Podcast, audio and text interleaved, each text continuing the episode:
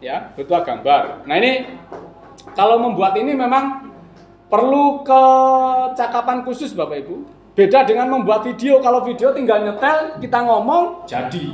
Tapi nek niki, ya ini harus ada keterampilan khusus. Saya kira nanti yang segmentasinya lebih banyak untuk anak-anak muda ini.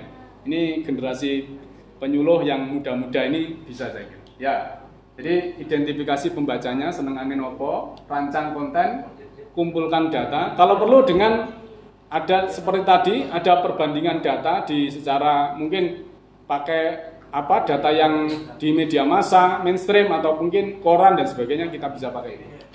Pilih template yang tepat buat visualisasi dan teks dikoreksi dulu kalau mau diunggah. Jangan sampai jangan sampai hanya gara-gara kurang satu kata itu bisa ngarai geger ngaling kodirojo Ya, ini kita sudah melihat banyak kasus ya. Kasus di Jakarta nggih. Ya, Ahok misalnya sampai demo berjilid-jilid itu karena apa? Ya tadi.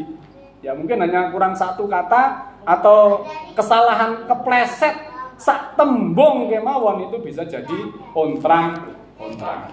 Nah, ini harus kita paham.